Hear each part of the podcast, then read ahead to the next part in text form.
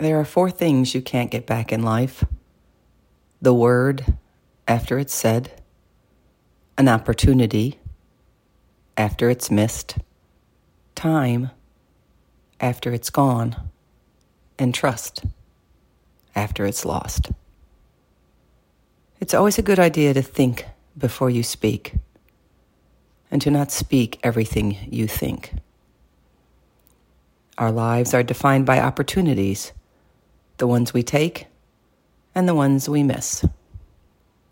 Time is our most precious commodity. The quality of your life is determined by how you spend it. Trust is respect earned and loyalty given. To lose one of those is to lose all three. Be self aware.